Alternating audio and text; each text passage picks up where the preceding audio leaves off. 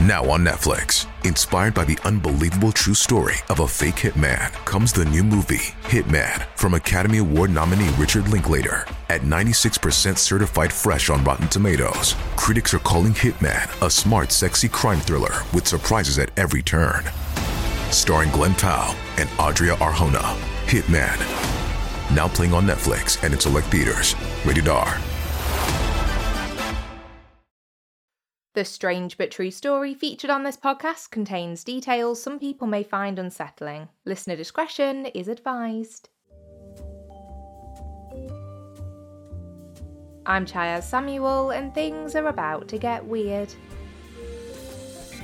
Well, hello there. Welcome back to Things Are About to Get Weird. Thank you so much for joining me. As you know, when I'm putting the podcast together, I like to make sure we have a pretty even spread of topics. A good balance of true crime, unsolved mysteries, paranormal stories, essentially all things strange. But I felt like it had been a little while since we went down the UFO rabbit hole, and the stars aligned on this front when I received a message on our Facebook page from one of our listeners, Joe. Joe asked whether I'd heard about the Todmorden UFO mystery and the adjoining case of the mysterious death of coal miner Zygmunt Adamski, which all took place in West Yorkshire back in 1980. I actually hadn't, but from Joe's message alone, I was very intrigued. After just a few minutes of reading, I knew I'd found the subject of our next episode. These stories are just plain bizarre. If you're ready for things to get all supernatural, let's get started.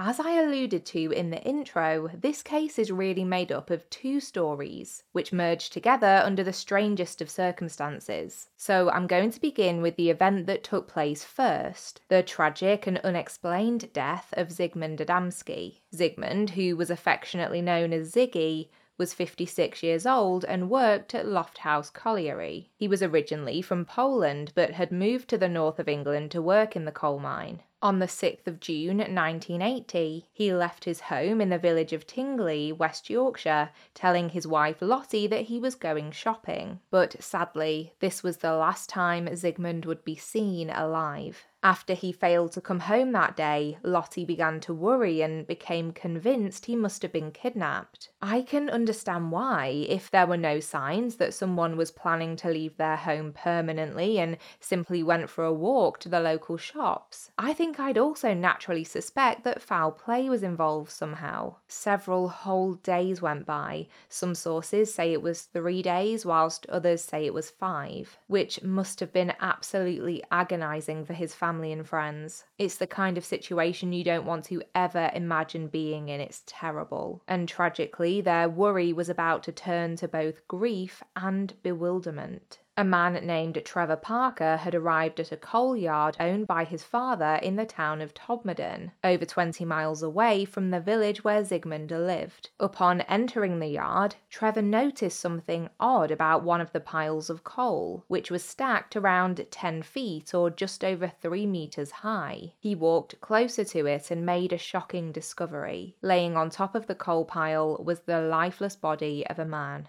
Trevor, of course, alerted the police, and it was soon determined that the John Doe was in fact Zygmunt Adamski. Now, naturally, a full investigation into what had caused Zygmunt's death was launched, and a police constable named Alan Godfrey was assigned to work on the case. PC Godfrey becomes a key figure in the remainder of this story, so do keep his name in mind. But from the very beginning of the investigation, police found that there were so many strange details about the case that they continued to come up with more questions than answers. Firstly, and most obviously, was the bizarre way in which Zygmunt's body had been found. PC Godfrey has spoken out about many details of this case over the years and has revealed information about numerous unexplained aspects of it, including the fact that the coal pile Zygmunt was discovered at the top of showed no signs of disturbance, and there were also no footprints found around it. It seemed impossible that he had climbed up there himself, but the idea that he had been placed there by someone else was also severely lacking in physical evidence. This alone alone is confusing enough before we even get to the strange details about Zygmund's body itself. When he was found, Zygmund was wearing a full suit, only with his shirt missing. I found this really odd.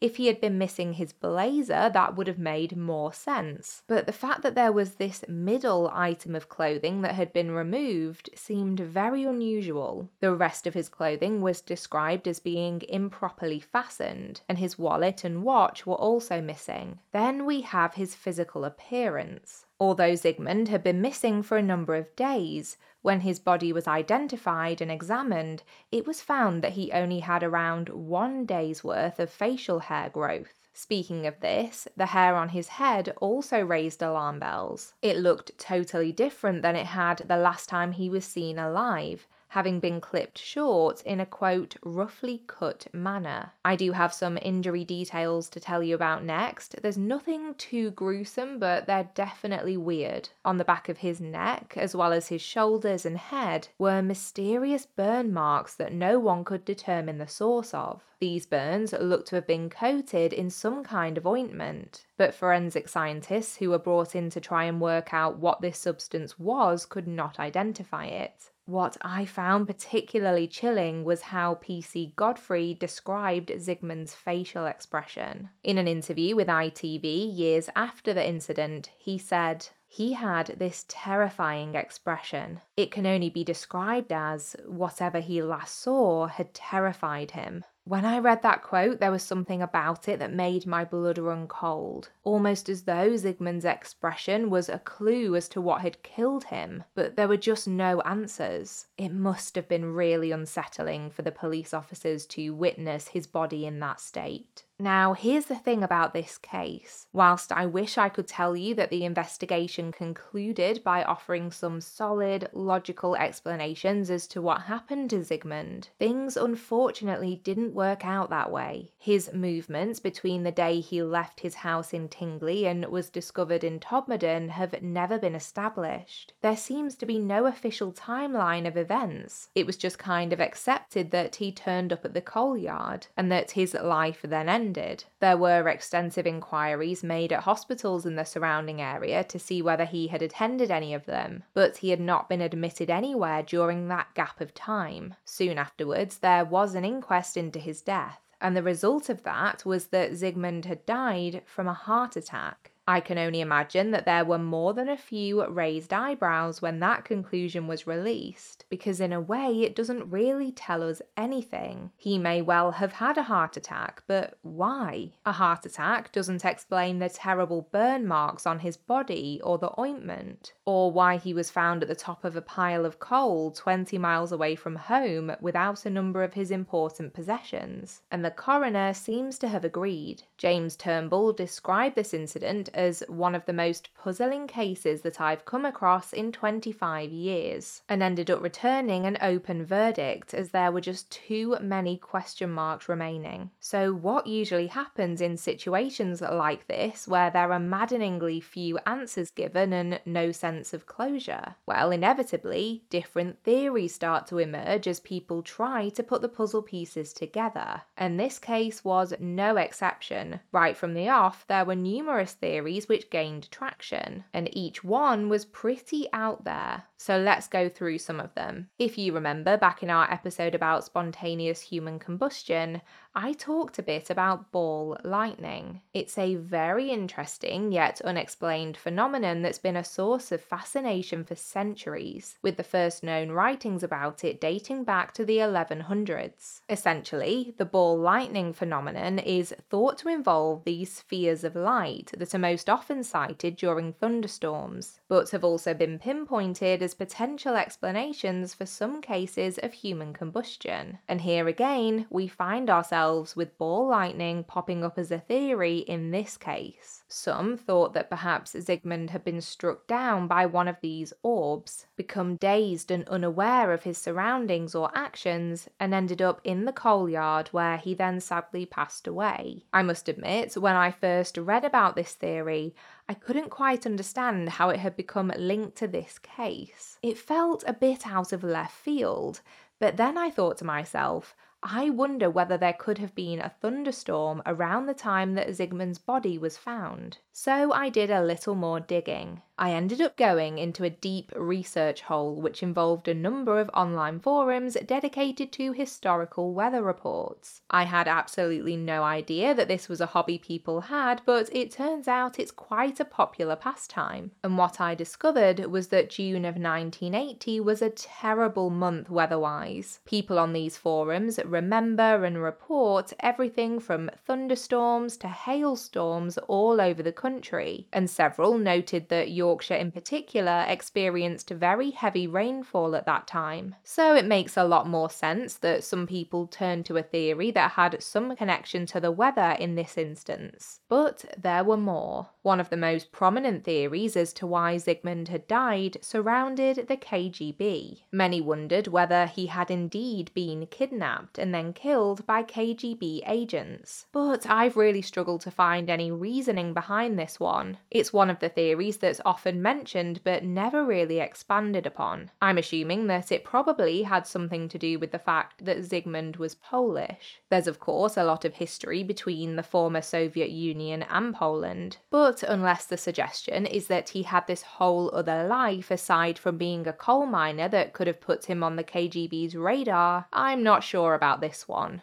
Then we get to the theory that moves us into the second part of this story and opens up a whole new world of mystery, quite literally. And that is the belief that Zygmunt had been the subject of a UFO abduction. Now, I know that the topic of aliens and otherworldly beings is a very divisive one. And if you've been listening to the podcast for a while, you'll know that it's something I'm generally on the fence about. Sometimes I hear a story about a UFO encounter and I think think it's entirely plausible and I totally believe the person telling it. And other times I think certain tales sound very far fetched. So, what I'm going to do is tell you about the events that occurred next, and at the end, I'll let you know where I stand on this. To understand why this theory gained so much traction, we have to link back up with the police officer I mentioned earlier. P.C. Alan Godfrey. After the coroner's hearing, where an open verdict was returned, P.C. Godfrey spoke to reporters who were keen to ask him about this theory, which had really started to gain momentum due to the strange circumstances of Zygmunt's death. It had even been discussed in the tabloid newspapers,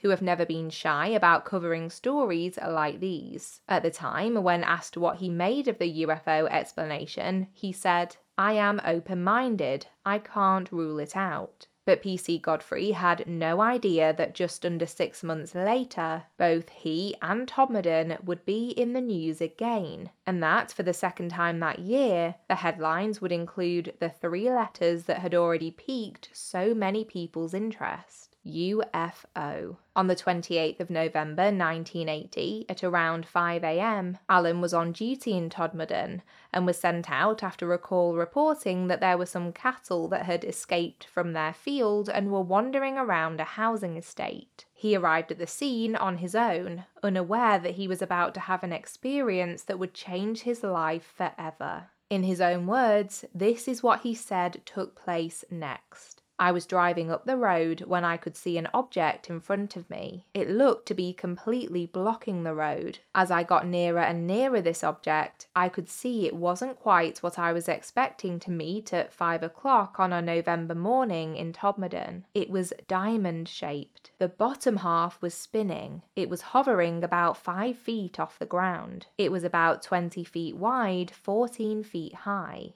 Alan reached for his police radio but found that it had stopped working completely. So, in an attempt to try and record what he had seen, he grabbed his notepad and tried to sketch the object he had seen floating before him. Then, in an instant, the unidentified object vanished and PC Godfrey suddenly realised he was around 30 yards further down the road than he had been just a second before. One of his boots was split, and he had an odd red mark on his foot that resembled a burn. He checked the time and was baffled to see that it was half an hour later than he expected. It was as though a chunk of time had just evaporated and he had no idea why. Recalling this moment, he said, After it had all happened, I realised that there was half an hour missing from me drawing the object to me turning up on the other side. I wanted to know what happened in that half hour. Bizarrely, Alan's encounter had taken place less than half a mile from where Zygmunt Adamski's body was found months before. The police officer was so sure about what he'd seen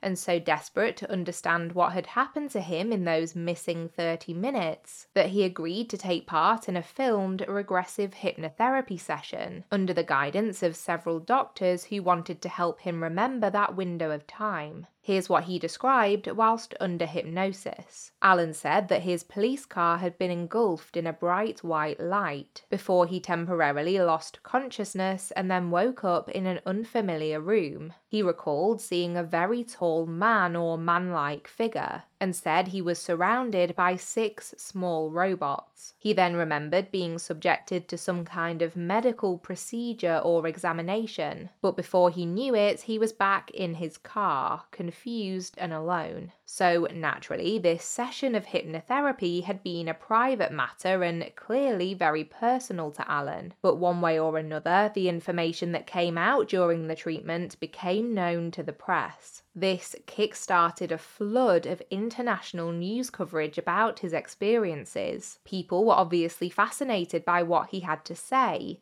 but the impact on Alan's personal and professional lives were overall fairly negative. Speaking about this period of time, Alan told the BBC, I wish I'd never seen the UFO, particularly because of the effects on my children. It's not easy having a policeman as a father, but when he's a policeman who saw a UFO, it's even worse. At work in the police force, Alan was met with a degree of ridicule, which quickly became more serious. According to Sky History, there was an incident where Alan was called into his inspector's office and told in no uncertain terms by a man he didn't recognise that he should not talk about what he had witnessed that November morning any further. This man looked to be from another branch of law enforcement, and there has been speculation that he was anything from an MI5 agent to a senior officer from West Yorkshire Police, sent to do some damage control as they were at that time already dealing with some very bad press as a result of the Yorkshire Ripper investigation. Alan says that he saw this man a few times after their conversation and got the feeling that he was being followed by him, until he confronted the man and asked to be left alone, which did seem to work. Over the past few years, Alan has spoken out several times about how his experience affected him, both via a self published book he wrote entitled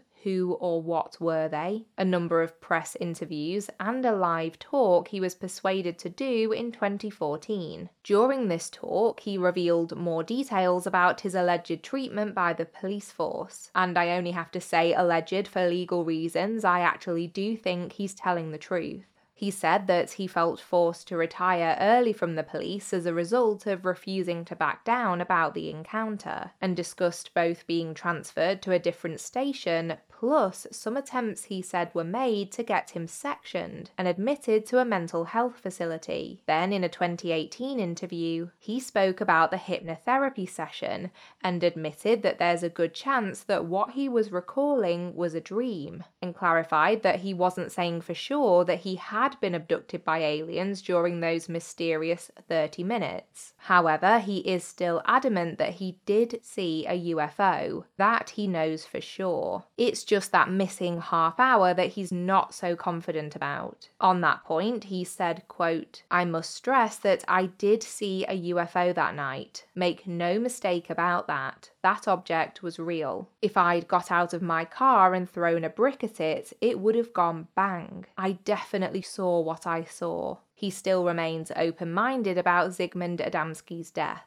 although he appears to be leaning more towards some kind of strange event, much more so than, say, murder, explaining that he thinks Zygmunt died elsewhere and was placed in the coal yard afterwards. He's quoted as saying, He was on top of the coal pile, on his back, with not a bit of coal on him. His eyes were wide open and he had burn marks. Why would he climb up a stack of coal? Those eyes were staring up at me. I was looking down on him from a foot away. Those eyes sent a shudder down my spine. They were wide open. He had a look of someone who had seen something or someone that had scared him to death. But that's not quite the end of this tale, because what became clear after these two incidents is that West Yorkshire is home to far more supernatural activity than anyone realised, with Todmorden being regarded as the sort of epicentre of this. In fact, the town has gained quite the reputation over the last few decades, being described as everything from Britain's UFO hotspot to Britain's answer to Roswell, whether it was because people felt more comfortable people speaking out about their encounters after the path that had been paved by people like Alan Godfrey, or whether they went to West Yorkshire specifically to try and spot any unusual activity. Reports of further UFO sightings continued to come in after 1980. Between 2002 and 2017, multiple encounters were reported in the town of Rothwell, where everything from long, thinly shaped, conjoined objects to groups of strange floating lights have been reported in the sky. Then, in Holmfirth in 2016, there was a sighting of a triangular shaped, green, glowing craft sighted in the night sky. Interestingly, when you look this story up,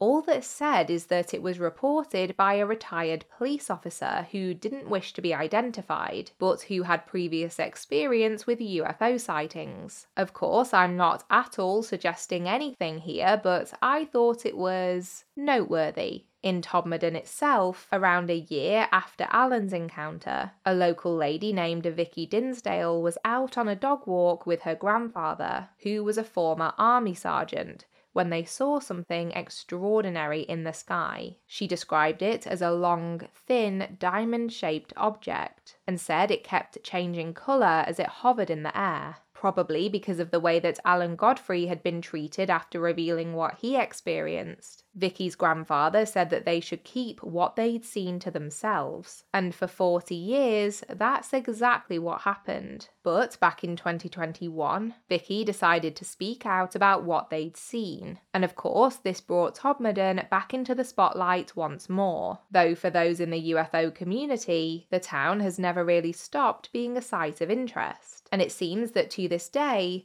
there's a UFO society that meets regularly in a pub called the Golden Lion, which I think is amazing. If anyone from the society happens to be listening to this, I would love to join you sometime. This entire saga has definitely left me wanting to know more about the supernatural happenings in the area. So, with all of the information laid out and examined, what do I make of these two intertwined stories? I'm going to start with Zygmund's case because I simply can't get my head around it. Firstly, in my opinion, I don't believe that he disappeared voluntarily of his own accord. If he'd wanted to leave his entire life behind and run away from everything, wouldn't he have been more subtle than waving goodbye to his wife and setting out food shopping on foot? That doesn't make sense to me. I do think he was taken against his will, and I was about 80% leaning towards a supernatural explanation until I came across some additional information. According to the Yorkshire Live publication, it's alleged that Zygmund was embroiled in some kind of family feud at the time he disappeared. An article about the case notes that a family member had been living with himself and his wife, and it implied that there was some real friction going on in the situation. Now, it's important to say that when Alan Godfrey was asked about this in relation to the police investigation he was involved with, he said that they had no reason to suspect any family members of foul play, so this was ruled out. I'm still around 70% set on the idea that there is an otherworldly link with Zygmund's death but I can't say that I haven't seriously considered a more human angle. I absolutely think that he was placed on the coal pile. I don't believe he could have climbed up there and left no trace of doing so. And the thing is, if it had been a human who had done this to him,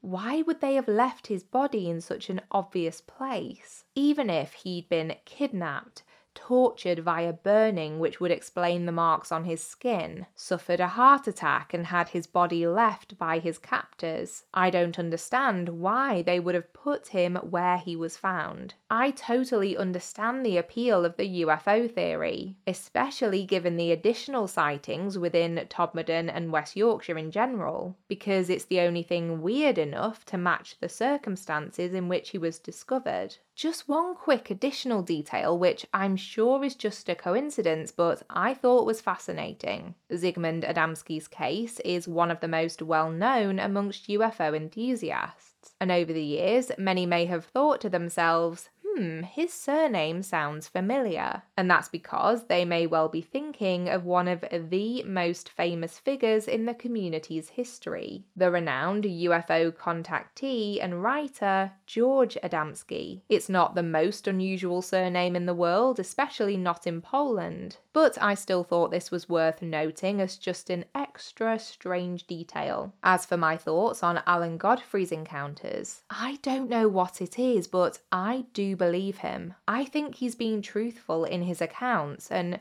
what makes him feel even more credible to me is the fact that he's openly said he's not convinced that what he remembered under hypnosis was real. He's only steadfast in the things that he fully recalls seeing with his own eyes, and I believe that he and the other Todmorden and West Yorkshire residents, like Vicky Dinsdale, saw something supernatural. Some sources on this story even note that there were people people who corroborated elements of Alan's encounter in November of 1980, including other police officers and even a bus driver. But it's harder to find out more about these claims. As far as I can see, nothing in Alan's life was made better by speaking out about his experience. It only seems to have had more negative consequences for him, so I can only imagine that he must have been completely sure about what he saw. I genuinely really feel for him and of course for Zygmunt Adamski's loved ones, who have spent over 40 years with no real answers about what truly caused his death,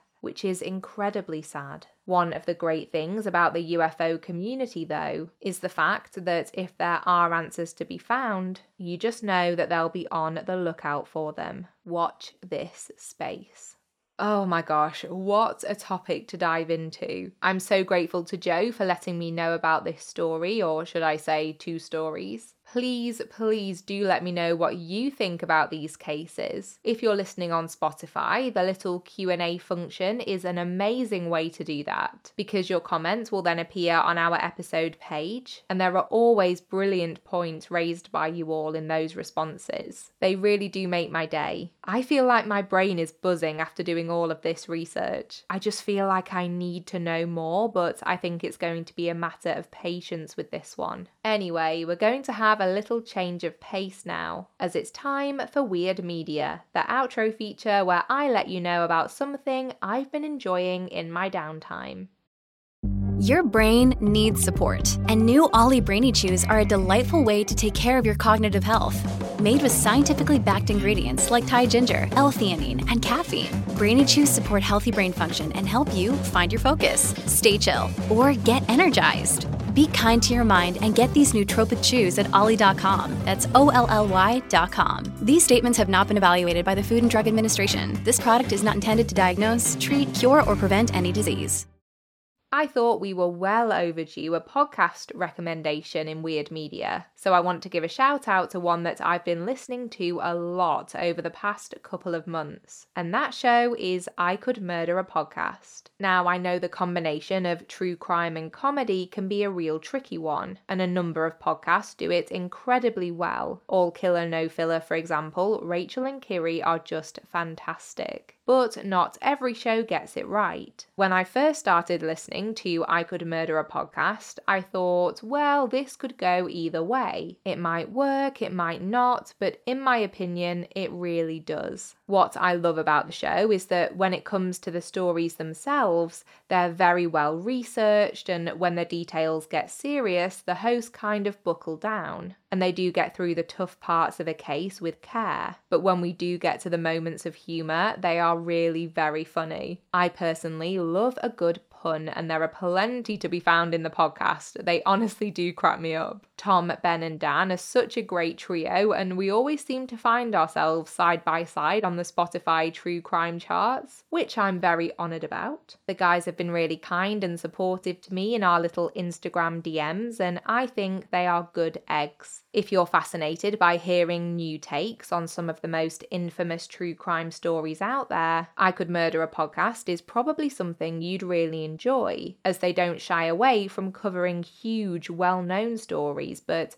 I always seem to come away from their episodes with new information, either facts I didn't know before or a fresh perspective on the case at hand because of the way that they've presented it. If you decide to give their show a listen, I hope you enjoy it as much as I do. Okay, I'm going to rattle through my source shoutouts as quickly as I can. There was a BBC Inside Out article from all the way back in February 2003, the brilliant Yorkshire Live piece by Andrew Robinson from January 2018, a Sky History article by BP Perry, no date on that one, but it was fantastic an article from the Manchester Evening News from January 2023. That was by Damon Wilkinson. A Lancashire Telegraph article by Jonathan Dillon from October 2014. And finally, a Yorkshire Post article that was published in April 2018. Just before I go, I wanted to let you know that I'm going to be taking a couple of weeks off from posting new episodes of the podcast, but it's all for a good reason. I'm going to be putting that time into expanding what I'm doing with the podcast on social media, and I'll be sure to keep you updated on what I've been working on over on our social pages. And on that note, you can currently find us on Instagram and threads at Things Get Weird Podcast and on Facebook by searching for Things Are About to Get Weird. There may well be more platforms to tell you about soon, so do keep an eye out.